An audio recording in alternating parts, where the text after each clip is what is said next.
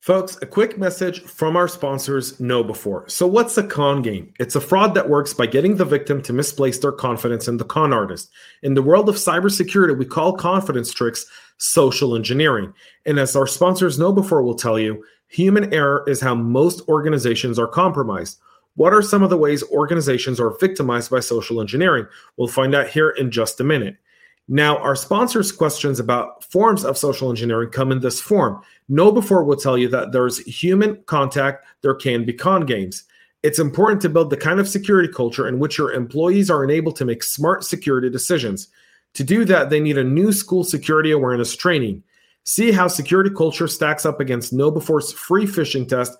Get it now at knowbe4.com forward slash phishing test. That's knowbe4.com forward slash phishing test. Now, KnowBe4 wants to thank you for listening to the show, and I want to thank them for sponsoring it. They are the provider of the world's largest security awareness and simulated phishing platform. Be sure to take advantage of their free phishing test, which you can find at knowbe4.com forward slash phishing test. Think KnowBe4 for your security training. From the Cyber Hub bunker in studio. You're listening to the CISO Talk Podcast. No sales, no bullshit, just straight talk. Straight talk. And now for your host and CISO, James Azar.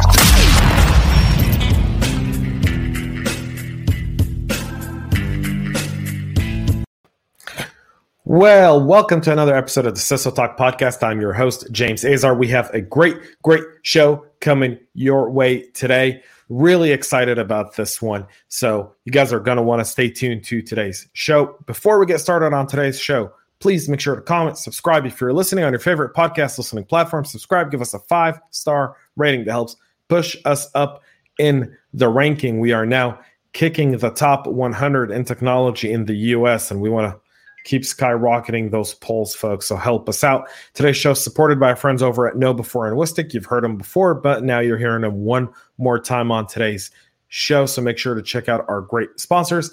And now, without further ado, our CISO guest for this week's episode, Jerich Beason. He's the CISO over at Epiq. Jerich, welcome to today's show. Thanks for having me. Excited um, here. I'm excited to have you here because you and I've had like a bunch of conversations and I love LinkedIn because LinkedIn allows like everyone to connect with everyone. And you meet people who maybe otherwise you'd never know they existed. Right? Like, absolutely. Absolutely. Like, my goal on this podcast is to highlight the many voices of CISOs who aren't really heard because they don't work for a big logo name company right? And and that's kind of like the point of the show is we're, we're beyond just the um we're beyond the brand right? We're at the person. And CISOs have a very very difficult job. Absolutely. There's only 500 companies in the fortune 500 right? And there's you know hundreds of thousands of other companies out there. There's millions of companies globally. Millions of companies. Yep. Right so, Jerich, for our audience who doesn't know who you are, give them a little kind of uh, uh, introduction into you know kind of your background, how you got started in cyber, and how and how long you've been in your current role. Sure, sure. So, CISO at Epiq, I've been here for about five months now, but my origin story is a little unique, but I don't think it'll be unique ten years from now. My first and only career was in cybersecurity. Uh, CISO wasn't necessarily a popular role at the time, but I knew that I wanted to lead a security organization. I didn't know if it was going to be for a state, a federal agency, but I knew that I wanted to lead an organization specifically trying to protect their confidentiality, integrity, and availability. I grew up in Los Angeles and I got accepted to UCLA. And UCLA is the school to go to when you grew up in LA. But they didn't have a cybersecurity program. And then ITT Tech, right down the street, had one. And I actually decided to go to ITT Tech. Was not a popular decision at the time. All of my classmates were on their second, third careers. And here I am, a 17 year old kid, trying to do a career right next to them. But it actually helped me grow up really quickly because I got to work with more, you know, mature adults and not necessarily kids that are trying to party all the time. I ended up doing one of those commercials actually. So if you Googled my name, you actually will find a commercial where me and my family are saying, I went to the ITT Tech and I'm a grad and I'm successful. And uh, the true story. Um, shortly after getting my associate's degree, I moved to Las Vegas to work in the casino industry. And I worked in identity and access management. I did network security. I did a little bit of PCI work. And then I ended up parlaying that into a role with the Department of Energy, specifically the National Nuclear Security Administration. For those that aren't aware, that is the arm of the DOE that actually is responsible for all the nation's nuclear stockpile, the nuclear secrets, all the weapons, all is under that agency. And I started there as a security analyst and then information security officer. And it actually culminated with me actually leading a cybersecurity program for Lockheed Martin out in Nevada. I think I was 26 at the time. And on average, my team was about 10 years older than me. But uh, that's where I really kind of cut my teeth on NIST and FISMA. And those experiences kind of shaped me more than anything. From there, I went over to try my hand on a product company and went to RSA. RSA was pretty much the number one security company at the time from a product perspective. And I led PS in the RSA Archer space and the GRC, as well as their, their NetWitness practice, helping organizations build and transform their SOCs. I got word that at some point in time, RSA, part of EMC, was getting ready to get sold to Dell. Uh, so I ended up making a move over to Deloitte. And at Deloitte, I did pretty much everything. I got my real first exposure to the C level uh, organization and all the C suite. You know, my past at RSA, I worked with the SOC leaders, I worked with identity leaders, GRC leaders, but never really with the CISO, the COOs, the CFOs, and so forth. And in the big four, you start at that level. You don't necessarily work your way up, you work your way down. It's strategy first. There, I got firsthand experience on what it's like to be a leader. I ended up uh, doing some outsourcing and I outsourced one of my clients' uh, security programs, and she ended up going and being a CISO at another place. And she asked me to come with her. She said, "Hey, can you come and build my strategy and architecture function? I'm looking for you know someone with your acumen and your skill set and your background." And I had just had my third kid. I was ready to get off the road, so I decided to take that on. I did that for a little while. Ended up building identities, laying out the strategy, one that they're still kind of executing today and it was my first foray into a Fortune 500 company uh, in that level of, of responsibility. Well, they they got ready to offer me the CISO position, and then Epiq called me, and Epiq said, "Hey, we want to start from the ground up. We need someone to transform our organization. You know, I'd never really worked for a startup before, right? Big four, you're not dealing with startups. You know, RSA, those huge expensive products, you're not dealing with startups. So I got an opportunity to come over to Epiq. They wanted me to build something from the ground up, and uh, I've been here for five months and been loving it ever since.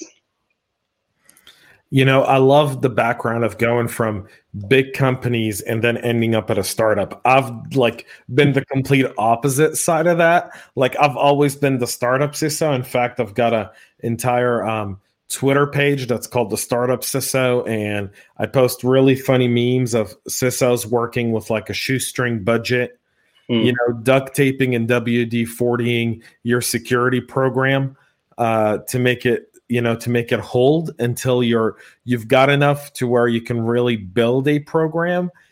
And it's it's how'd you find that switch though? I mean, you know, going to all the resources to being in a place with you know, limited resources, you know, limited budget. How'd that switch work for you? You know, I was a little surprised. I thought going to smaller organization, maybe smaller footprint, less work. It's completely wrong. it's the same amount of work, if not more, because there are less resources, there's more technical debt, and there's just less maturity overall. Um, but at the same time, you can get more done. You can get things done faster. So the bureaucracy and the politics, they weren't as prevalent in the smaller organizations. So um, that's kind of the difference that I noticed so far. That that's that's awesome. Um, so l- let's talk a little bit about you know as you're building your team now, especially as you know a startup CISO, um, kind of you know starting out everything. What are some of the skills you look for when you're looking to get people on on board? Well, I like to start off by honing in on the soft skills, and then I look for passion. I look for curiosity, and I look for just overall intellectual capacity. Depending on the role, I also look for their approach to problem solving. Right, and if I double click on the soft skills, I can teach someone anything technical. I can send them off to training. We can actually get that into you as long as you have the capacity to learn. But I can't make someone that's unlikable likable. Like it's just it's just hard to do. You can get them the training, you can teach them some things on how to communicate written and verbal, but ultimately someone that just is, you know, a downer and a counselor on the team, they're they're just hard to work with. And the last thing I need is for someone to be avoiding my organization because of a single personality. So I really focus on soft skills. But then passion and curiosity are also important for me. From a passion perspective, you know, we're being asked to solve the puzzle without the edge pieces, right? I mean, it's it's just really difficult to to do what we have to do. We are inundated with new white papers, new technologies, new threats, new threat actors, new TTPs. It's just so much new stuff that you got to keep up with it. And if you're not passionate about this field, you're not going to stay with it or you're not going to put in the time. So I, I really want to see someone that's passionate, and that passion often leads to levels of curiosity. And then lastly, problem solving, right? I, it's hard to tell in an interview how well someone solves problems. So I more so look for their approach to solving problems. So I like to choose an off ball question that they may have never heard just to see how their brain works. I usually tell them there's no right or wrong answer, but usually there is a kind of wrong answer. But generally speaking, I'm just trying to see how they approach things. And those are some of the things I look for when when hiring uh, new security people. I, I love that, and and sorry, I had to get headsets on because you, the, the the I just needed more more focus. so, all right, let's so so so. Uh, I love I love the skills that you look for. I think soft skills are critical. Problem solving skills are definitely needed. You know, I have a I have a um, uh, something I tell my entire team, which is when we're looking to hire people, we want to hire based on diversity of thought, mm-hmm. which is the idea of you want a diverse mix of people with a diverse way of thinking. So, really taking it kind of into the, I don't want to say the extreme, but really into the place of what you just spoke about, which is, you know, you can teach people technical skills. I feel like a lot of technical skills, if someone has the ambitions and the smart and the drive, they can learn how to be a pen tester. They can learn how to be an analyst. They can, you know, go take a ISC squared cert. They can go do a CompTIA cert and get that. But drive, passion, curiosity, problem solving, you can't teach someone that. There's no degree, no university, no program in the world that can make it natural. Agreed. Agreed. It's it's it's just one of those it's one of those things that I mean there there's enough self-help books out there that I have to believe some people are changing some of their soft skills, but generally speaking, you're you're kind of born with it or you have to really want to to um you know hone in those those skills. Right. I think one of the bigger challenges today in security, and I don't know if you experience this, and and maybe our listeners will agree or disagree with this one, but it's so many people see the amount of money that people make in security mm. that they're doing this career switch without the passion and they're just acquiring a bunch of certs over a period of a year. Like they go and they get their security plus they go and they get you know a, a pmp and something else and they you know they're applying for these jobs and, and you start to ask them really about security and you almost feel like you've asked them a basic question and they're failing at the basics. Do, do, you, do you get that? Do you see that as well yeah you you can tell the people that have all of the acronyms but none of the substance right and you can also tell the people that are doing it for the money uh, for the most part security people in my experience are altruistic right? We really just want to save the world, and we're using cyber as our way to do that, right? Uh, you know, maybe we didn't have the bravery to run inside of a, a burning house or, or the guts to be on the front line of a war. So this is this is where where we're doing it. In reality, we're on the front line of a new type of war, right? And uh, I, I genuinely believe that the best security professionals, the ones that have the longevity, they just really want to do this and they put in the time after hours. It's not a 40 hour job for sure. No, no, it's uh, this is never a 40 hour a week job, right? this is a uh, a you're working around the clock. You have a specific mission. Weekends and holidays are sometimes a suggestion, and we saw that with SolarWinds, right? I mean, the people that had to respond to SolarWinds didn't have a Christmas, didn't have a New Year's, didn't have much of, of, of, of anything, and they still don't have much. I mean, we're we're what a little over seven weeks from the first announcement, and there's still fallout to be had. I think today was the first day on the practitioner brief that I didn't say SolarWinds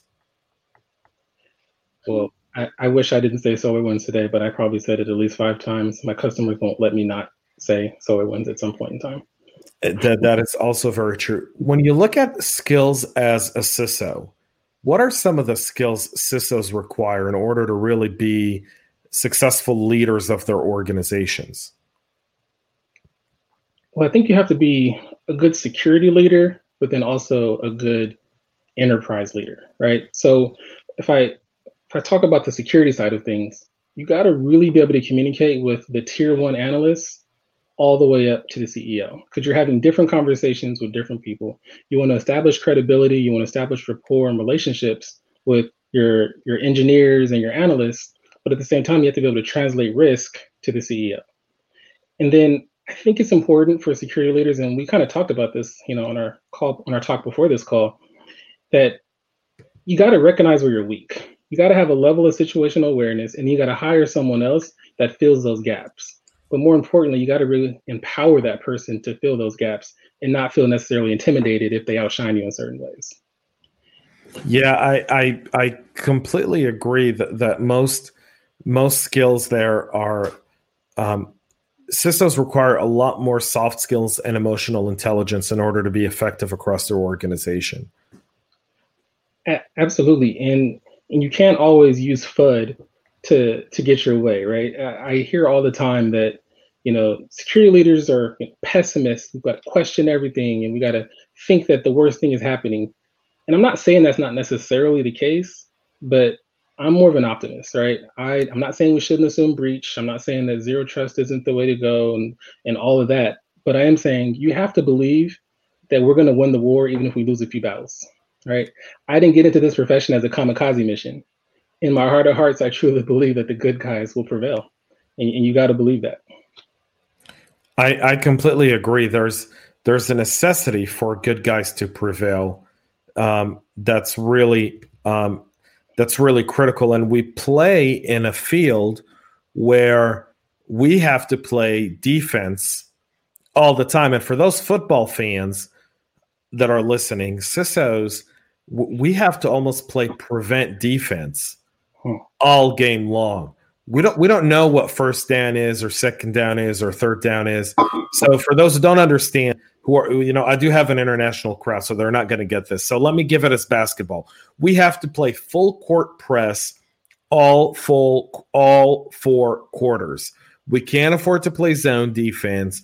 We don't know what we're up against. We don't know who's going to get what. This is the only thing we know. Agreed right? You you you are always on your heels right as, as much as you try to be on your toes we're not offensive we're, we're defensive the only time we're ever offensive is when we're attacking ourselves to see how well our defenses are working. Yeah, I, I completely agree. Let's talk a little bit about CISO leadership beyond the security team, right across the enterprise. The CISO role is constantly getting elevated. We're really breaking down some of the restrictions and milestones that have been kind of hovering around the title of a CISO. Yeah. But now that CISOs are really in front of the board, uh, maybe sitting at the big boy table, maybe sitting at the adult table for the holiday. What are some of the skills that CISOs require there in order to succeed? That's, that's a loaded question, man. There's there's so much.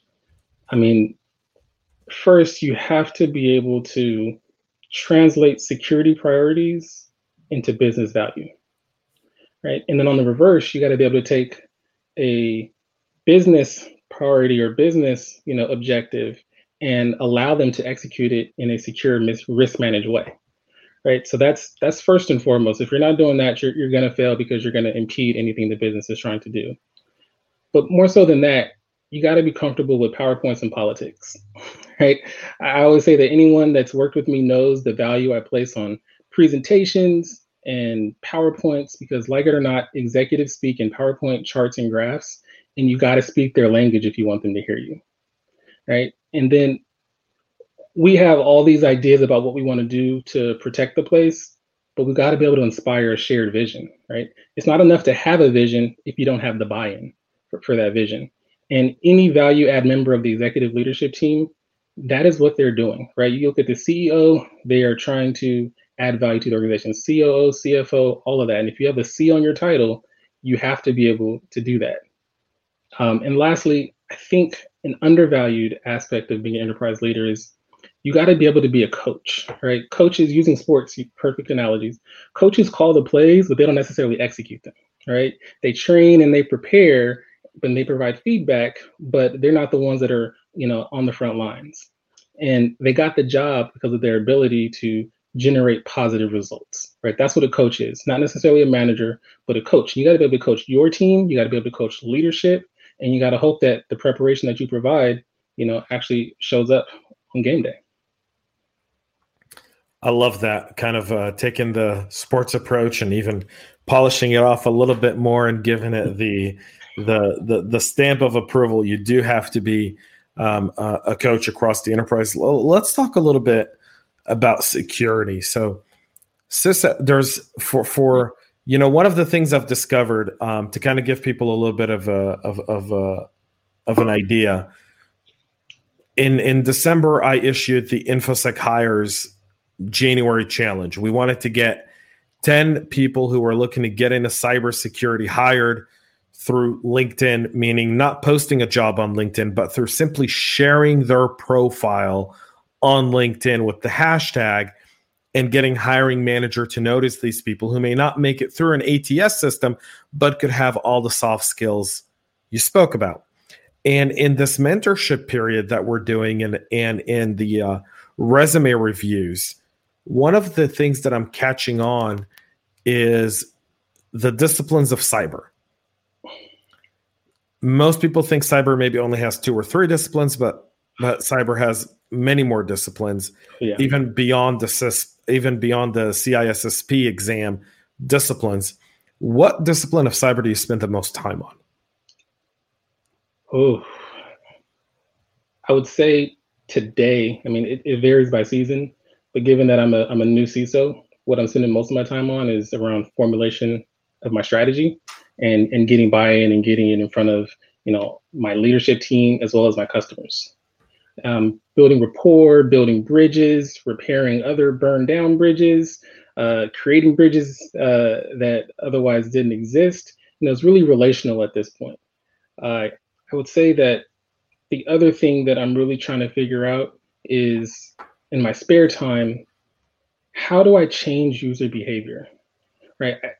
I, don't have the, I don't have the right answer, but I know that you know we're looking at it as security people, but there are people that study the brain. There are people that study how humans make decisions, and I, I've started to look into the behavioral sciences and other things to see what can we do. Maybe even to have like a Pavlovian approach, maybe to to this. We really want to generate a, certain type of result and get users to respond a certain way when they're interfacing with risks. And today, by and large, we're failing, right? Phishing is the number one way attackers are getting in. Yeah.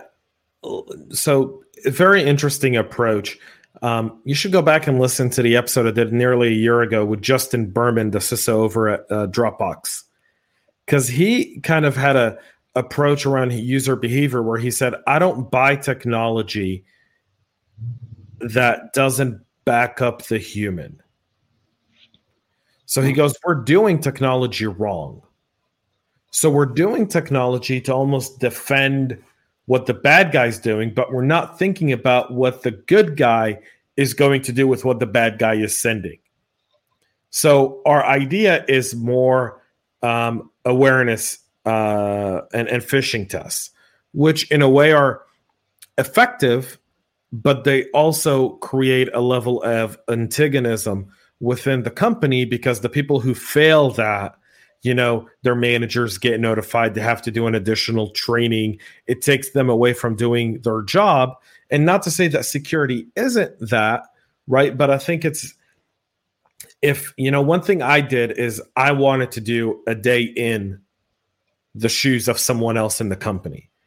And when I bring people on the team who are very, very experienced in cyber and have never done a day of, you know, that I've been working in IT and networking their entire career, I like to do a day in the, like, you're going to go and be a day in the shoes of this sales guy, this marketing person, this finance person, this operation person. You're doing their job. Yeah. I love that, right? Usability, user experience, it has to be top of mind. Because if, if you get in their way, they're going to find a way around whatever you whatever you put in. Right. I mean, so so speeding, right? We have speed limit laws, right? And before you you when you and I were young and we drove two door fast cars, we had radar detectors that would let us know when a police officer was ahead of us, right? Right. And that, and that police officer would, and then we would slow down, and then we would speed back up, slow back down, speed back up, and now we do that with Waze, right? Like the GPS uh, app oh, yeah. on your phone, right? You know that there's a cop ahead of you. You slow down, it lets you know, you know, uh, police officer ahead.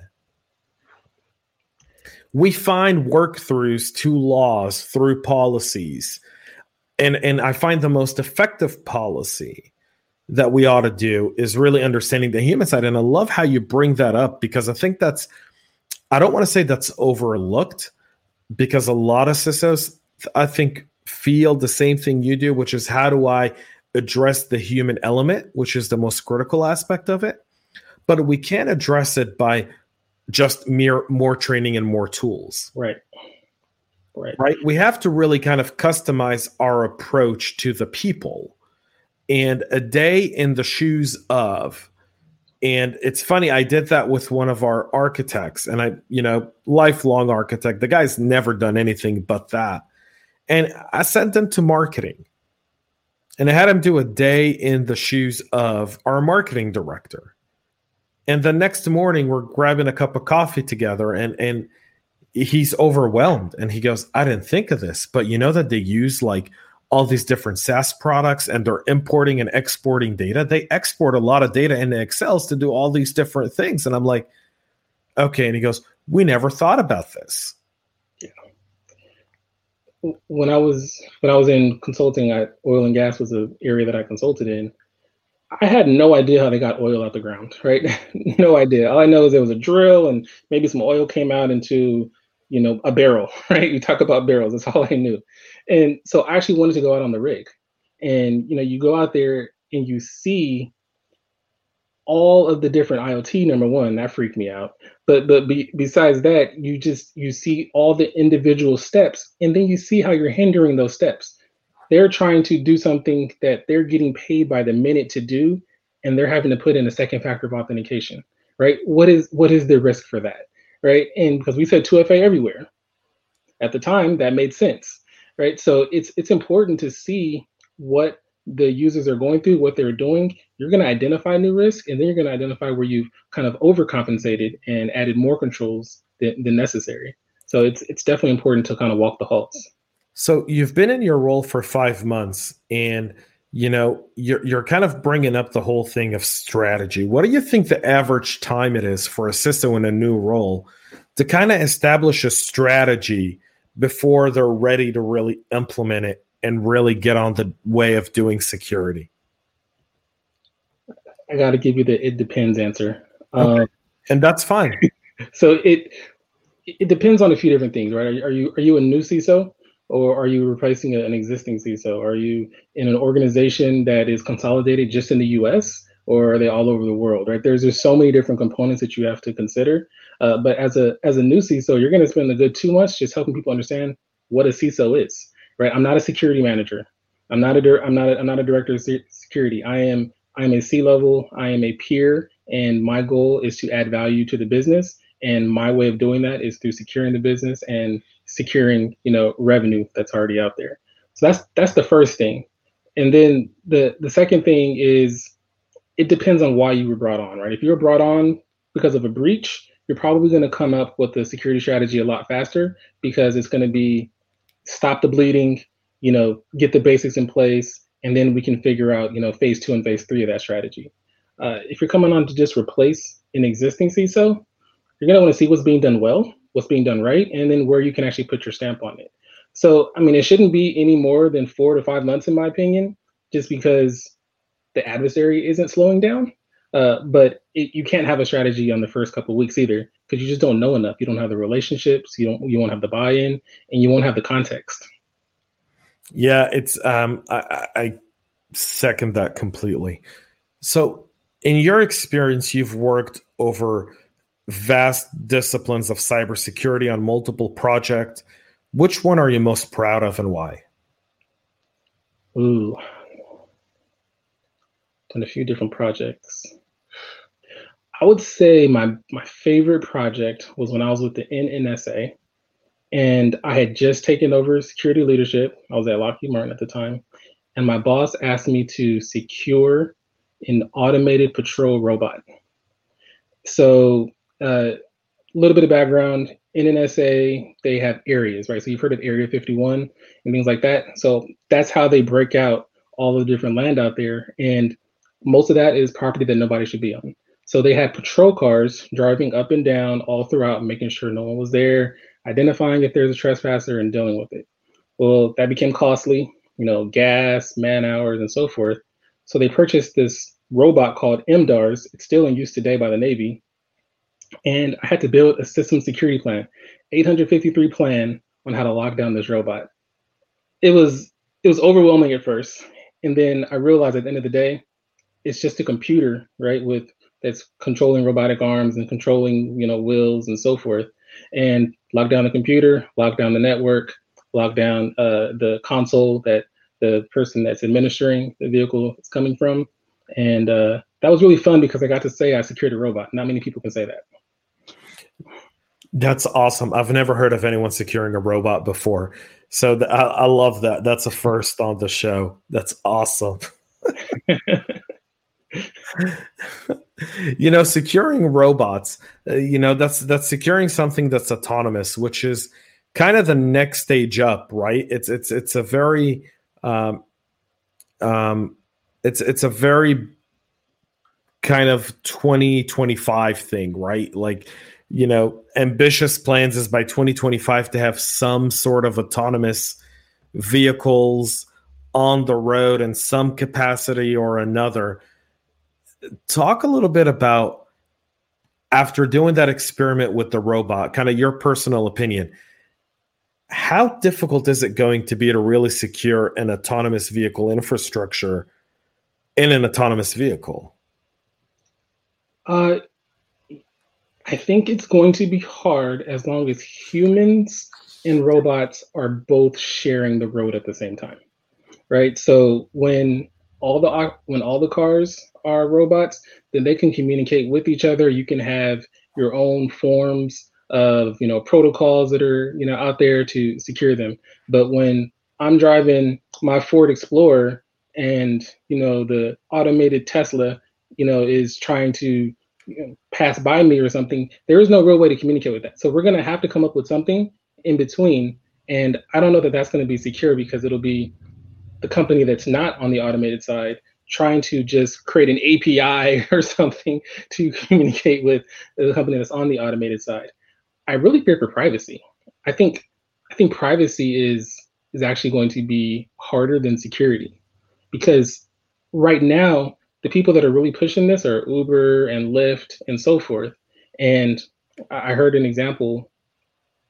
A Lyft driver knows if someone threw up in a car, right? And they can go and clean it themselves. If nobody's in that car, you got to have some type of sensor to detect that that someone threw up. So now you can tie maybe a health thing to a person. Who knows what you know particle? I, I don't know, right? But it, it gets complex. It gets real complex. Yeah, the privacy issue is very challenging. And that kind of brings up, you know, a CISO's role, right? Beyond the privacy of our customers, of our organization, there's also the idea of the privacy of our of our um, internal clients, our employees, right? Our are are are really our, our soldiers, our ground forces, the people who really, you know, make a company work. And in in a lot of, you know, I'm hearing a lot of talk around um, biometrics or uh, a, a lot of talk around you know, kind of uh, uh, using humans as a way to authenticate themselves. And that kind of raises a little bit more of a security concern from uh from from that perspective for, from a CISO perspective. How, how do you address that?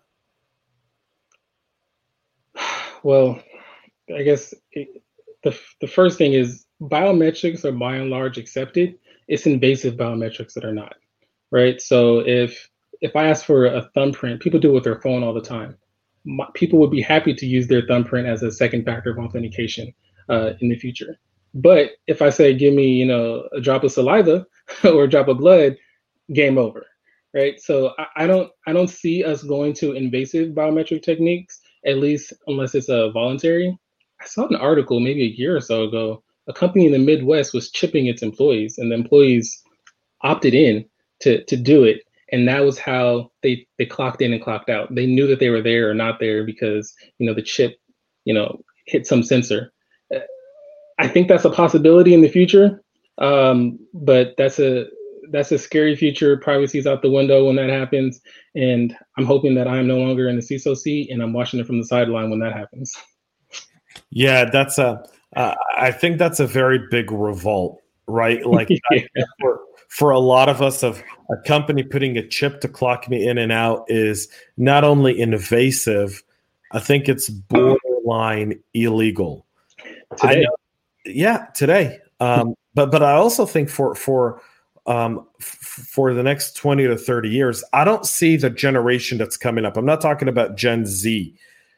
I'm talking about um, the, the generation of the teenagers of today, the uh, COVID aged teens who are more privy to privacy and and they're kind of uh, what is it? They said that the uh, teens of today are more they're the most conservative group since the 1940s in their opinions and mm-hmm. in the way they view things than any other generation in the last 60 years. Really? So it's a, I saw this survey like two months ago where they were uh, talking to um, teens around the idea that you know, TikTok takes all their information and they're like, well, if it's storing me dancing in my house, I don't really care. But if it does something else, it really ticks me off. Mm-hmm. Right. And so that's a very interesting kind of thing because I, I, I think we've reached a kind of like Gen Z was the end of the I'll compromise for digital convenience. Yeah, you know, I, I see a pendulum swinging on that. You know, when there's a terrorist attack, people say, Why didn't you know? Why weren't you in all their phone conversations? Why weren't you tapping every single form of communication? But then when that type of thing doesn't occur after a while and something pops up with, you know, any major company on on the West Coast, why are they listening to this? Why are why are they doing that? Right. So I think the pendulum, the pendulum's gonna keep swinging back and forth. And you know, we had to adjust for millennials, right? When they came in, me and my wife had this conversation the other day. She did not believe that emojis would ever be allowed in any type of business communication. And now people are doing smiley faces and off running and thumbs up and you name it, right? And and we adjusted, and now you see high-ranking people doing the same thing. Well, we'll adjust. I don't know what the adjustment will be, but you got to keep the workforce happy. Yeah, there's a there's that concept of um, the the adoption of humans, and that kind of goes back to what you said early on, right? How do I get the user to be more aware of cyber? And now you talk about the idea of an emoji, right? Like what one of the aspects that we constantly talk about and and and I constantly preach and I think there's there needs to be more of it which is how do we address the weakness of humanity? And the weakness of humanity is what makes you human trust. Absolutely. The willingness to want to do good. And our adversaries, they know that. Yep. They're well aware of it and they play on that. So we can't tell people what society, what would society be if we as security people said, don't trust, don't do good? Right? Would be would be a very as, as, as, a society that you and I may not want to live in as human beings. Right. Right. So how do we adjust technology to where it still allows people to trust and do good while protecting them? And and uh, and I don't know that we'll have an answer for it right now right? But I think that's the challenge that's facing the next entrepreneur the next um, um, CISO who's thinking of how do I solve the problem that I'm having that I know every single one of my peers is experiencing as well, which is the human weakness in dealing with this stuff. And there's no easy solution. There's no piece of technology that's going to fix it immediately. There's going to be a multi-layered approach. I'm a big fans of I'm a big fan of defense in depth. Mm-hmm. And so how do we do defense in depth in a way where we can allow the person to be all the things that make them human, but treat technology in a way where we filter it multiple times without slowing it down. Yeah, I see, a lot of ways to address this and use defense in depth. And I'm going to use that analogy and kind of put a spin on it.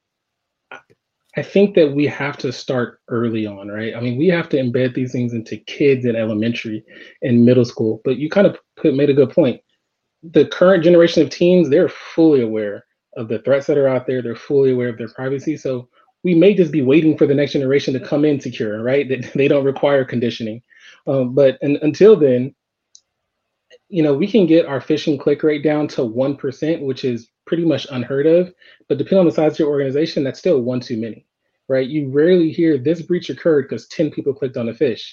We usually say this breach occurred because somebody clicked on a phish. One right? person. So you you have to make sure that your technology is going to identify the anomalies and and that's where some of the newer technologies I, I, won't use the buzzwords that are out there but the newer technologies that allow you to see patterns and changes in patterns and and that's what you have to do. The technology has to supplement the user. I view the training as just decreasing the attack surface and decreasing the volume of work that my soc has to deal with. I don't think that the training is going to stop everything I love that. You just brought up an excellent point. and in my head, I was thinking of the mesh up. Here we go. Here's the idea for the new startup. If someone steals this idea from the show, I will see you. I claim copyrights. Human and network behavior analytics to identify anomalies that impact a specific user. So, understanding how users behave and human behavior analytics understanding how the network typically performs, and then recognizing anomalies within that to identify someone clicking a a phishing link that takes them to a you know fake website that's credential stuffing their credentials.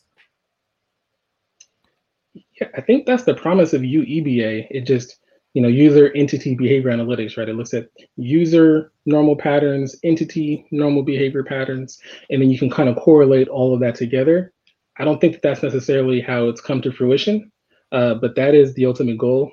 Just like when SIEMs first came out, they said they were going to correlate everything and they didn't, right? I think UEBA is is starting down that path, but we really need to get to true machine learning and true AI and not this, you know, well, we have true machine learning. The problem the problem we have with machine learning today is people don't understand the computing power in machine learning. Mm-hmm. We don't have a lot of true AI in security. I right. think there's only maybe less than a handful of companies that are deploying true AI. I'm not talking about buzzword marketing AI. Exactly. I'm talking about true AI technology. I think it's less than a handful. I'll gladly debate anyone on that because I've I've literally been on sales calls with vendors who will remain unnamed, who'll go true AI, and I start to ask them AI questions, and their engineers start looking at me like, well, not, and I'm like, so you're doing machine learning? Same, or, or you're doing database lookups. Yeah, yeah. I I always ask them like, so how are you clustering? You know, what are you, what are you using to cluster? What's your rationale? What algorithms are you using? If you don't have a good answer for both of those, you're not doing AI. Right. You're you're you're just harvesting data. That's that's all you're doing, right? And and people need to understand machine learning is something that's been around for years. I think over a decade, right? That it's been around.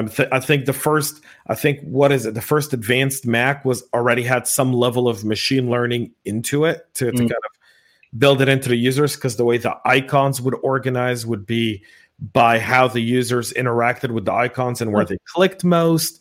I remember reading that in one of the books about Apple. I forgot which book it was. It was over like six, seven years ago. So I, I apologize that I forgot.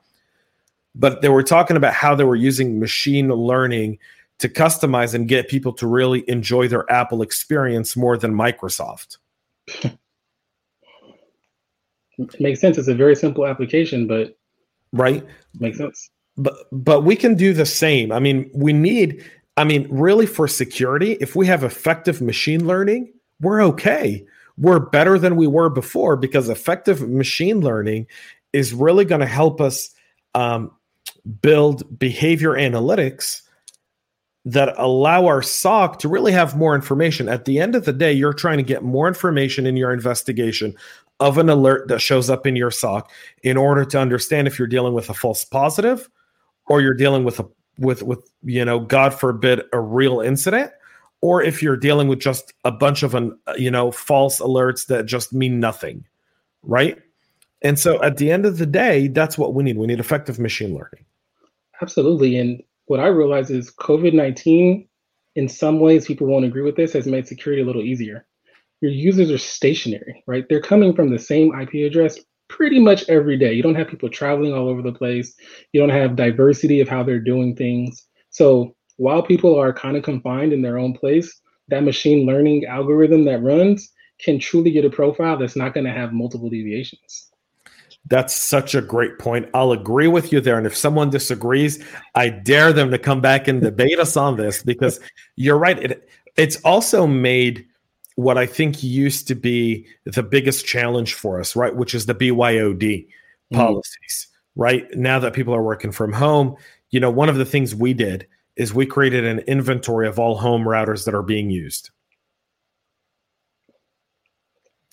That's and and so what we what we ended up doing is we ended up grouping the routers and identifying a series of the most commonly used routers in our organization, identifying the vulnerabilities within those routers, and then using we essentially went into our budget and bought all of those people new routers that we pre-programmed hmm. And help them set up virtual like separate segregated networks in their home so that they have really secure routers because think about it, a really good secure router is going to cost you 100 $150. Right. Right. Like setting it up, if you're buying them in bulk and you're setting them all up pretty simultaneously, is what another 15 to 30 minutes worth of work. You bring in, you know, one senior person with a bunch of interns. The cost of deploying something like that for us wasn't nearly as expensive um, when you compare it to the continuity of the business and the security of the business over the long term. Like it was a very small investment, but we knew that people are already going to work remote. We knew, you know, from a management perspective that we're going to be this way for the next year, two, maybe three. Yeah. Right. So why stay on a and we we knew that when we saw that schools weren't coming back in the summer we realized that this threat was even greater. And mm. so while we initially did it for a select group, we ended up going across the entire organization over the fall and doing it for everyone. Did you provide dedicated routers just for your equipment, or can they connect all their home stuff to those same routers? So we provided a dedicated router just for our nice. office stuff. We helped them segregate their home network Mm. We actually created videos of how to go in and segregate your home network. So that way people could go in and actually create a network just for their kids. We taught them parental controls. So now all of a sudden parents were limiting their kids on YouTube from the router and not from the device anymore. And what that did is now um, we we built more ambassadors for the security program. Mm. because we've we've gotten emails right from from parents in our company that go thank you so much. I've turned off our router at nine o'clock now. You know the kids are no longer on their phones or ipads. So we've been able to restore some level of normalcy to some of these households. I won't say all of the people in our company thank us. I think some kids cursed us out pretty Like we've been on some calls where the parents like overly blocked their kids and kids were calling like the parents were calling with the kid like having a temper tantrum in the back and going like how do I fix this? Because I accidentally did this. And so um but I'll take two compliments over 10 complaints because I feel like those two compliments create two additional ambassadors that help us succeed in our security program over the long term every ambassador you can get, right? I like to move security away from the center to the edge because we can't be in every decision. So the more you do to get the business and other people on board with your plan, the better. So, what challenges do you see cyber really kind of getting over, kind of becoming a thing of the past? Huh. I I think that we are we're no longer having to fight for basic authentication things like 2FA, right? We, we no longer have to fight to prove that security is necessary. Uh, now, where the challenges are is, well, are you willing to take the measures that are necessary to improve it, right? But we no longer have to justify our existence. You know, for a long time, you know, CISOs were either fighting incidents and they wonder why you're even there, or they're not fighting incidents and they're wondering why you're even there, right? We, we don't we don't have have that anymore. We we have a seat at the table uh, there's there's still a long way to go. I think we're starting to understand the difference between compliance and security as another thing, right? So for a long time, it was like check the box. I have DLP, check the box. Whether it's actually detecting or alerting or anyone's monitoring, that's a whole other conversation. Um, so I think we're we're starting to move towards more uh, more security and letting compliance kind of be the ground that we fall on. That's what I'm seeing. I love that. That's a that's a that's a great outlook into where things are really uh, where we're really beating those challenges. I love that. That's that's brilliant.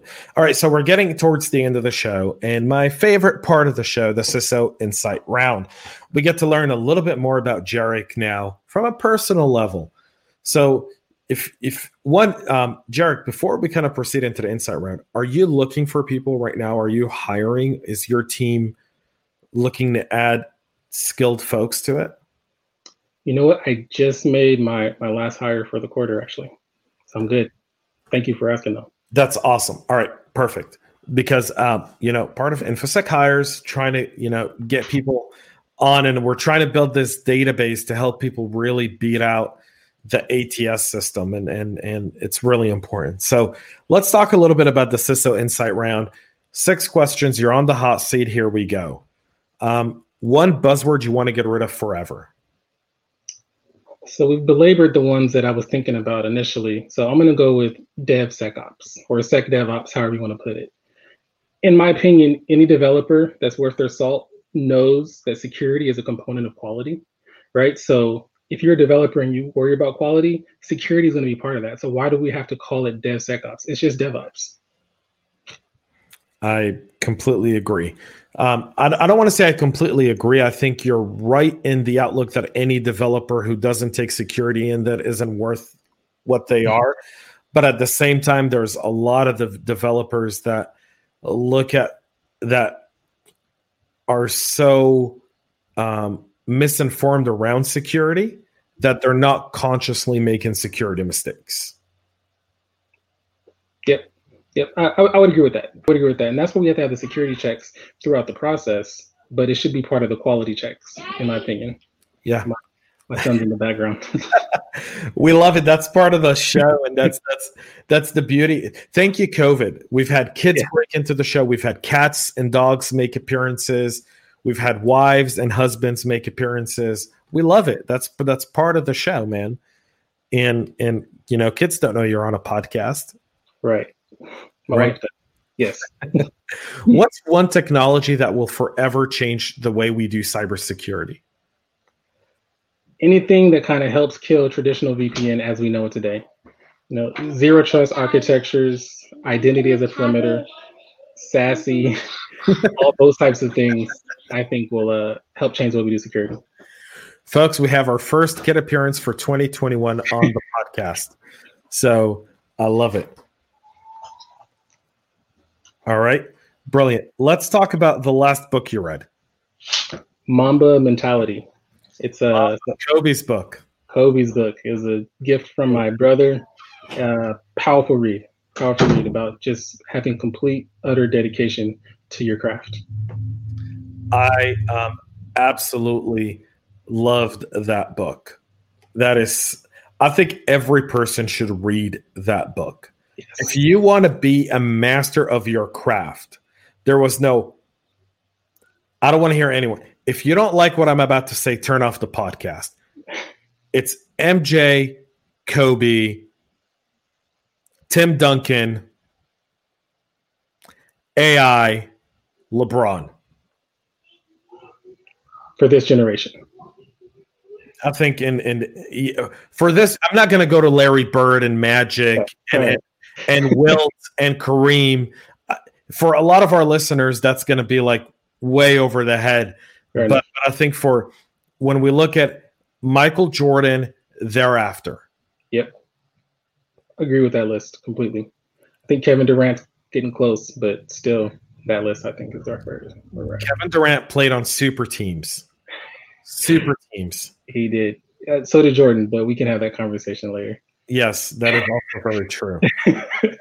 but no one had the work ethic that Kobe Bryant had. Absolutely. No one had, and very few people will have it. I think um, uh, uh, um, Leonard, what's his name? Um, Kawhi. Kawhi Leonard. He might be as close to that work attitude. I mean, Tom Brady. You know, we're we're talking. Tom Brady's about. Tom Brady's got a Kobe Bryant Mamba mentality type of work ethic. The guy's up at 5 a.m. His whole the guy's like 43 is playing like he's 28. I think his snack is avocado ice cream. Like, like he, he is dedicated for sure. Yeah. What's the last movie you saw? Uh Soul on Disney Plus. It's a introspective look on it's really not a movie you would think would be on Disney, but it's an introspective look on you know what really matters most to us. I think they're trying to really get to the to the heart of kids on that one. Awesome. Um, your favorite music to listen to while you're working? While I'm working, smooth jazz. If if something has lyrics, I can't I can't write words and hear words at the same time. So smooth jazz is is really the type of music that keeps me calm and mellow in the stresses of the day. What's one thing you've learned from the SolarWinds debacle so far? Oh, that's a great question. You know, one thing I learned is how undervalued outbound filtering is. I, I, think we we think about all the things, but if you had the right outbound filtering or you blocked outbound traffic, you likely would have saw that first beacon because it would have been abnormal. So outbound filtering.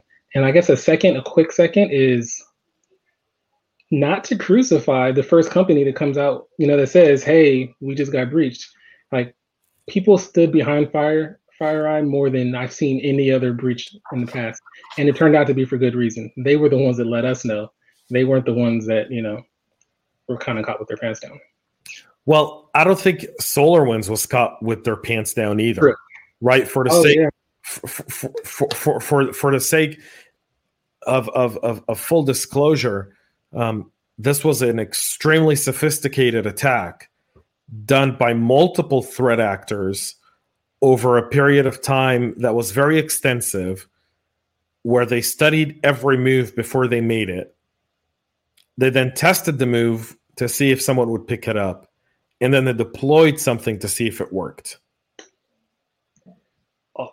all of the above. I don't think I've heard actually how they got in. There's a lot of speculation, but I don't know how they got in. I know I've, once they got in, it was very sophisticated. So, so I've seen multiple stuff. I've seen multiple different things to it. I've been told that it was um, uh, someone like essentially sold credentials online, and it just so happened that they were able to get in through through that. Is my understanding. Wow. Some I've heard some people say it was a phishing email that they phished someone at SolarWinds, um, and but I've been told by a few reliable sources that I trust, but hasn't been made public, that it was someone actually sold credentials online Wow. To give access. You know, we keep learning more and more by the day, by the week, and I'm pretty sure we're not done learning. So this is definitely a fascinating one. This is going to be in security books in the future for sure. That's insane. That's um I, I think we're going to continue to learn more. I think the real aftermath of SolarWinds has yet to be felt. I think that's going to be around March or April that we really see where we're able to put together all the pieces of the puzzle more or less and kind of get an idea and be able to really break it down. Yeah, no, I, I, I agree. And, you know, like it or not, this is going to change the way we do supply chain risk management. I'm, I'm not sure what it's going to be, but we're going to have to come up with a, a way to do a level of continuous monitoring that's not, you know, a point in time questionnaire. Yeah, it's, um, you know, it's going to be very interesting to deal with the software supply chain management issue. In fact, I'm doing a webinar on it on February 23rd. So hmm.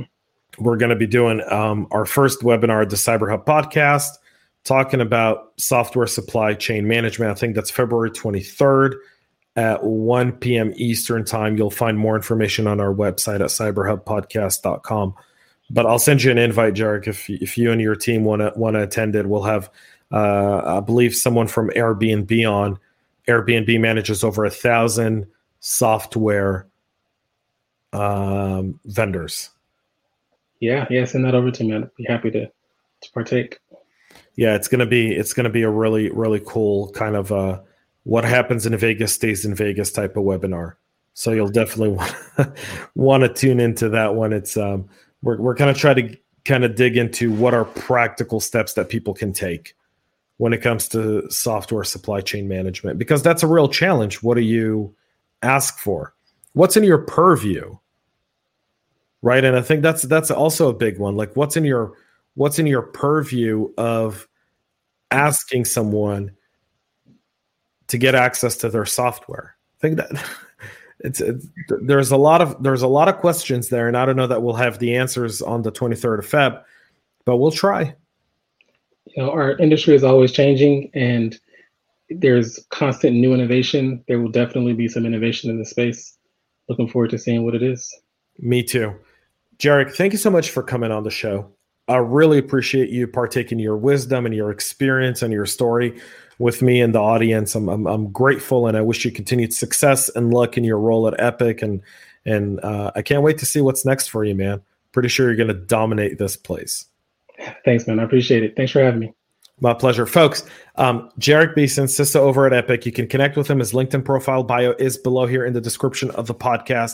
Um, if you're going to try to sell him something, uh, Jerich has a straight no uh, buzzword policy in your approach. I'm pretty assuming that, right? No buzzwords, no buzzwords.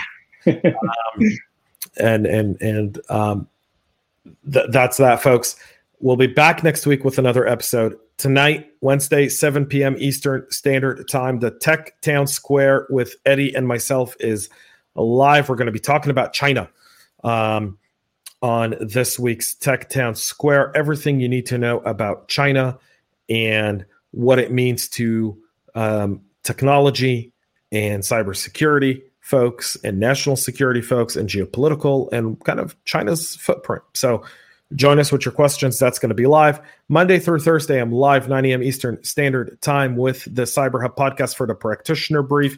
That's live on YouTube, LinkedIn, and Facebook. You can tune in by following us on Cyber Hub podcast. And um, and and yeah, and that's that.